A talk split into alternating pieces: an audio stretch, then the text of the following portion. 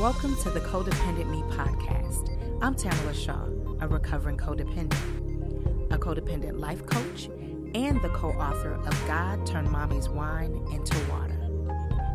This podcast was created to increase the awareness of codependency and to give a more holistic look at the journey and healing of codependence.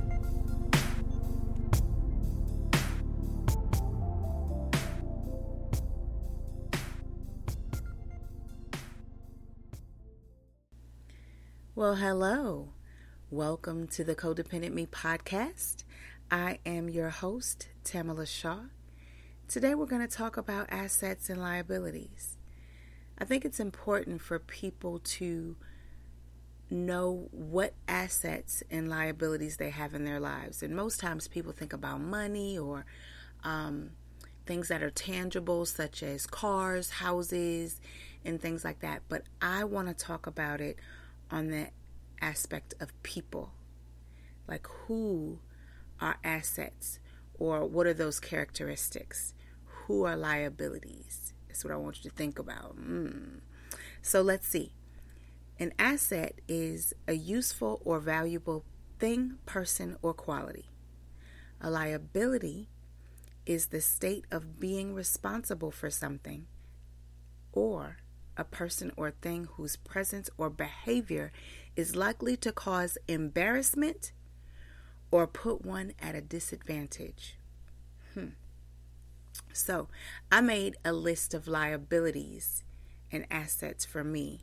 And I always like to end on a positive note. So we're going to do liabilities first, and then we'll talk about the assets. So looking at my list, people that are liabilities in my life could be people who are in denial that they are addicted to something. And that's going to be because I'm going to automatically want to fix them. So, and, and don't get me wrong, liabilities doesn't mean, oh my God, I'm going to run. But you have to really say, mm, is this best for me? Right? So, again, people who are addicted to things may not be the best for me because I'm working on my own addiction. I'm working on trying not to try to fix people or help them or take, you know, not help. Uh, helping is fine, but doing the things that they need to do for themselves. So if a person is in denial that they are addicted to something, nine times out of ten, they're not in a healthy mindset, and that's not good for me.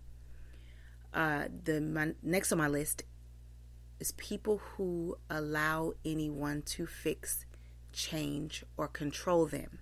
I added that because those particular people are not always people who are addicted. Because I felt like, okay, I added that with the person that was in denial of their addiction. But no, some people that are not addicted to anything, they are willing to allow you to walk in their lives and take over.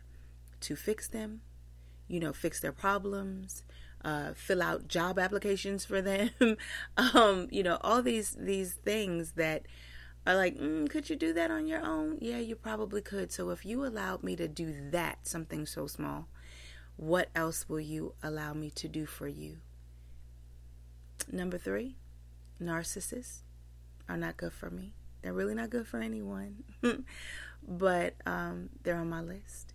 Chaotic people, people who look and thrive, you know, on drama, on chaos. I try to lead a very, very peaceful life now, and chaos just doesn't work for me. So if I see a person that every time you talk to them, it is about some type of drama, some type of, you know, chaos, it's always something, then I really have to think, I don't know if this person is really, really good for me. The last one on my list is triggers. Anybody who raises triggers for me, which in all actuality could be all of these.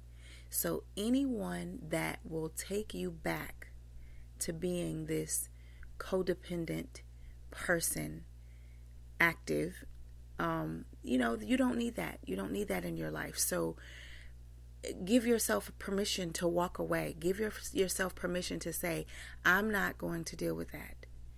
Give give yourself what you need in order to live a healthy life. So now let's go on to assets, which I love. My assets are basically people that I can build interdependent relationships with. And an interdependent relationship, um, that is a relationship between two people. They're both strong individuals that can stand on their own without basically um, sacrificing themselves for the other or compromising their values for the other person. So for me, I love to be around others that are in recovery because they understand boundaries. They understand, you know, detaching with love. They understand the twelve steps if I talk about it. Um, we speak the same language and I feel like they're a part of my tribe. So I try to, you know, to me, those types of people are assets. People who know how to communicate.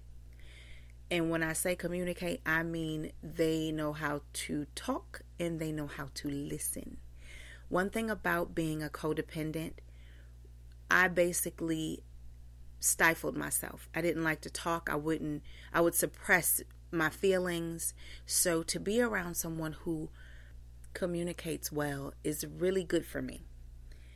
A person that is nurturing and supportive, that's big for me because right now, I'm building self-esteem.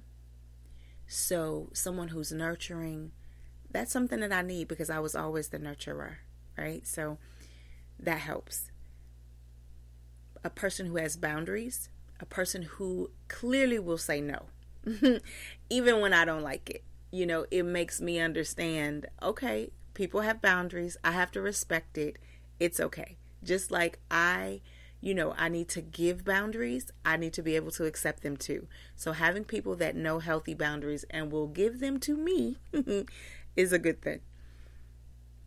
Next on my list are people who understand space. Giving space is big for me because when I was actively in my codependency, I didn't like to be alone. I, you know, I wanted to be around people. I wanted to fix people. That was where my value lied. So now I really enjoy being by myself. I enjoy, uh, you know, having dinner by myself. I may go to a movie by myself. I may, you know, just be home to meditate. So people understanding that you may not want to do the things that you used to do. You know, like before, I was probably out with friends all the time. Now there's value in going to a movie by myself. So under the, so my people understanding that space and grace is what I call it, is is necessary for me. So I need for them to give me grace for when I need time by myself.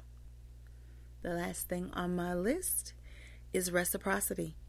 It took me a very long time to understand what reciprocity was and to know that it was more than a lyric in The X Factor by Lauryn Hill, right? Um, you know, it's it's very important to have reciprocity, you know, in a relationship, uh, in order for people to truly give of themselves, their needs must also be met. Like that is huge. And if you can give reciprocity or have reciprocity in a relationship, that is breaking codependent characteristics. So congratulations.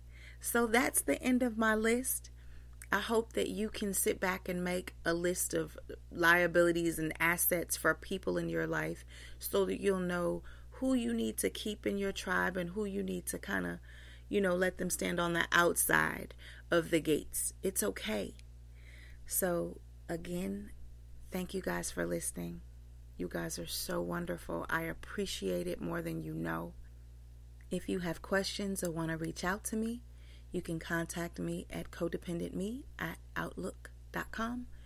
Please join our Facebook group. We're also on Instagram. If you need anything, if you'd like to talk about a program that I offer, you just let me know. But most of all, I want you to know that you matter and your story matters. Thank you so much for listening. Have a wonderful day. Bye.